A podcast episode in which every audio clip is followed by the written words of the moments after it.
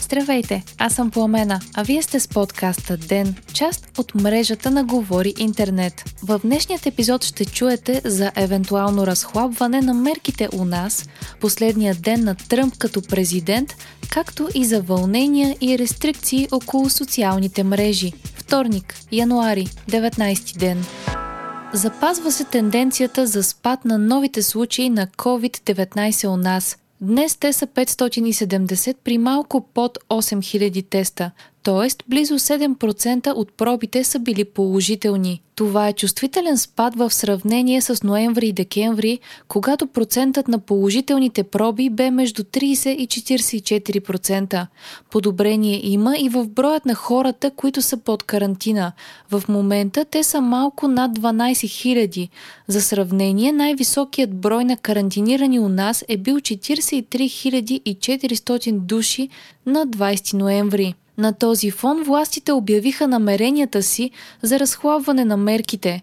Премиерът Бойко Борисов представи предложение ресторантите да работят до 22.30 часа с 50% капацитет. Напомняме, че вчера представители на ресторантьорския бранш заплашиха с протестно отваряне, ако мерките не бъдат облегчени. Според премиера, освен за връщането по график на учениците от 5 до 12 клас в училище, трябва да се помисли и за фитнесите, ресторантите и магазините в моловете. Решение предстои да бъде взето в четвъртък, а премиерът и Националния оперативен штаб дадоха сигнал, че при ръст на заболелите мерките отново ще бъдат засегнати. Министъра на здравеопазването Костадин Ангелов съобщи, че електронен сертификат за вакцинация срещу COVID-19 може да се получи с електронен подпис или от личния лекар. Въведени са електронен сертификат за вакцинация, както и електронно медицинско досие, в което ще бъдат достъпни изписаните рецепти, данни за кръводаряване и лекуващия лекар. То също ще е достъпно с електронен подпис. Очаква се в края на март електронното направление да може да се издава за всички процедури от доболничната помощ. Европейският парламент днес единодушно поиска договорите между Съюза и производителите на COVID вакцини да бъдат разкрити, както и да бъде предоставен ясен график за доставките на ваксините, пише Дневник. Еврокомисарят по здравеопазването Стела Кириакидис заяви, че Pfizer ще предостави достъп до рамковото споразумение, сключено с Европейската комисия. Не се знае обаче нито кога ще се случи това, нито дали чувствителни данни от от споразумението няма да бъдат заличени. Евродепутати днес са коментирали, че значителни части от договора с CureVac, производител, чийто продукт все още не е одобрен, са заличени. CureVac е единственият производител на COVID вакцини, който е дал достъп до договора, сключен с Европейският съюз. Всичко това се случва на фона на критики за забавянето на доставките на вакцини в Европейския съюз, както и за непрозрачността на договорите между Европейската комисия и производителите на вакцини. Днес е последният ден от мандата на 45-ят президент на САЩ Доналд Тръмп, а от утре в длъжност стъпва Джо Байден. Националната гвардия, полицията и тайните служби ще следят за сигурността около Капитолия. На място ще има над 25 000 служители на Националната гвардия, пише Reuters. По принцип, встъпването в длъжност на нов президент в САЩ е свързано с празненства. Поради COVID-пандемията обаче, баловете по повод инаугурацията са отменени, а след атаката на Капитолия от 6 януари мерките за сигурност са превърнали района в призрачен град, обитаван от военни. Предишни церемонии за встъпване в длъжност са привличали над милион наблюдатели в парка National Mall, но тази година той е затворен – поради заплахи от насилие и много малко хора ще могат да видят на живо встъпването в длъжност на 46-ят президент на щатите Джо Байден. В последните дни от управлението си Тръмп отмени въведените през март миналата година ограничения за влизане в САЩ на хора от Шенген, Ирландия, Великобритания и Бразилия. Промените трябва да влязат в сила на 26 януари. Последва моментална реакция от администрацията на Джо Байден.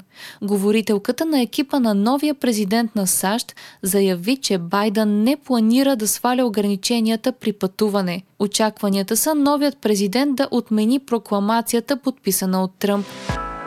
Турция забрани рекламите в Twitter, Pinterest и Periscope. Това се случи, тъй като платформите не назначиха местни представители в южната ни съседка, както изисква нов закон, регулиращ социалните мрежи в Турция. Новият закон позволява на властите да премахват съдържание от платформите, а ако те не назначат местни представители, подлежат на различни санкции, пише Дневник. От Фейсбук и компанията майка на Google Alphabet заявиха, че ще спазват новия закон в Турция и ще назначат местен представител. Социалната мрежа Parler частично се е завърнала в онлайн пространството с помощта на руска технологична компания, пише The Guardian – Parler е социална мрежа, която се рекламира като альтернатива на Facebook и Twitter и застъпник на свободата на словото. Тя е популярна сред поддръжниците на Доналд Тръмп и консерваторите. Социалната мрежа изчезна след като от Amazon спряха да я хостват на сървърите си. От Amazon са обяснили решението си с липсата на модерация в Parler по време на атаката на Капитолия в САЩ на 6 януари и по-конкретно публикация публикации на потребители на платформата, които са призовавали към насилие и са публикували видеа от нападението. Вчера на сайта се появи съобщение от изпълнителния директор на социалната мрежа, който казва, че се работи по възстановяването й. Адресът за интернет протокол, който използва е собственост на компанията DDoS Guard – управлявана от двама руснаци. По информация на The Guardian, клиенти на същата компания са Руското Министерство на отбраната, както и медийни организации в Москва.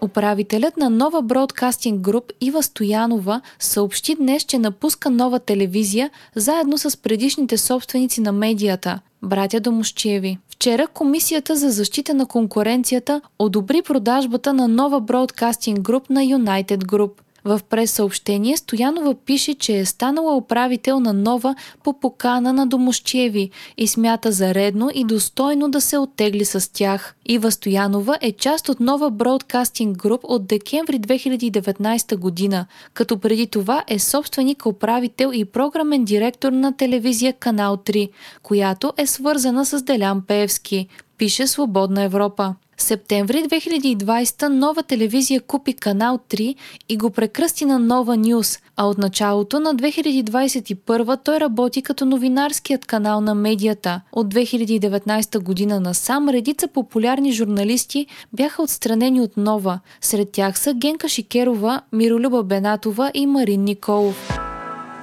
Комисията за енергийно и водно регулиране разреши на Еврохолд България да придобие дружествата на чешката енергийна компания Чес Груп у нас, съобщават от дружеството. Комисията за защита на конкуренцията одобри сделката на 29 октомври миналата година. Предстои финализирането на сделката, а следващите стъпки са подписването на договорите за финансиране и прехвърлянето на акциите откриха най-дългият известен геном в животинския свят. Той се състои от 43 милиона градивни единици ДНК и принадлежи на австрийската двойно дишаща жаба, наречена Неоцератодус – Изследването е на учени от Германия и Австрия и е публикувано в списание Nature. То дава информация за еволюционното развитие на вида, което му е позволило да излезе на повърхността преди близо 400 милиона години, а учените са установили, че развитието на белите дробове се предизвиква от общ ген при хората и двойно дишащите жаби. В Европейският парламент се провеждат извънредни дебати на тема ареста на руският опозиционер Алексей Навални. Очакванията са те да завършат с резолюция, пише БНР. Навални бе арестуван в неделя вечер при завръщането си в Москва, а председателят на Европейската комисия, председателят на Европейският съвет и на Европейският парламент осъдиха задържането му, както и се чуха призиви за незабавно освобождаване. Имаше призиви и за засилване на санкциите от Европейският съюз към руски официални лица. Газпром предупреди, че Северен поток 2 може да бъде замразен или напълно изоставен поради трудности като политически натиск върху проекта, съобщава Reuters. Строителството може да бъде спряно отново заради жалби на две природозащитни организации, а в понеделник Министерството на економиката на Германия потвърди, че САЩ планират да наложат санкции над руски кораб, който полага тръби в Балтийско море. Санкциите са според закона за контролиране на съперниците на Америка чрез санкции, а Германия и други европейски държави критикуват САЩ, че използват този закон, за да се меси във външната и енергийната им политика, пише Дневник. Според Вашингтон санкциите са наложителни, защото техни европейски съюзници и партньори на НАТО засилват зависимостта си от Русия. Според говорител на Американското посолство в Германия, американската администрация ще продължи да предприема всички необходими и подходящи стъпки, за да попречи на реализирането на Северен поток 2. Джо Байден също се е обявил против Северен поток 2. Вие слушахте подкаста Ден, част от мрежата на Говори Интернет. Епизода водих аз, Пламена Крумова. Редактор на Ден е Димитър Панайотов. Аудиомонтажът направи Антон Велев. Ден е независима медия, която разчита на вас, слушателите си. Ако искате да ни подкрепите, можете да го направите, ставайки наш патрон в patreon.com Говори Интернет, избирайки опцията Денник. Срещу 5 долара на месец ни помагате да станем по-добри и получавате достъп до нас и цялата общност на Говори Интернет в Дискорд. Не изпускайте епизод на ден, абонирайте се в Spotify, Apple iTunes или някое от другите подкаст приложения, които използвате.